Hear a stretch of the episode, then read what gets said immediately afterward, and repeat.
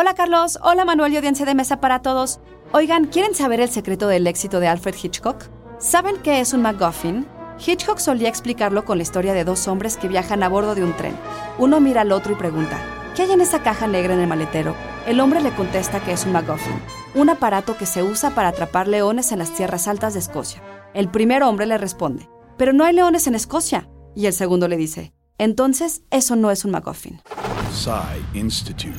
Masterpiece, Your Life. El MacGuffin es aquella cosa que los personajes en la historia persiguen desesperadamente, pero que a la audiencia en realidad no le importa. Un plot device, un mero recurso argumental que pone en movimiento la trama, como por ejemplo el corazón del océano en Titanic o la pata de conejo en Misión Imposible 3. El término parece haber sido acuñado por el guionista Angus MacPhail y contiene el vocablo inglés guff o en español sandeces. Donald Spoto, biógrafo de Hitchcock, pensaba que un MacGuffin no llevaba en realidad a ningún lado, y el mismo Hitch llegó a decir que no era nada, que no tenía importancia alguna. Para el dramaturgo y cineasta David Mamet, es el espectador quien da sentido a un MacGuffin, pero de manera inconsciente. El MacGuffin sería entonces la más esencial de las cosas que cada espectador aporta para sí mismo. Ah, se estarán preguntando qué pasó con el secreto del éxito de Hitchcock, ¿no?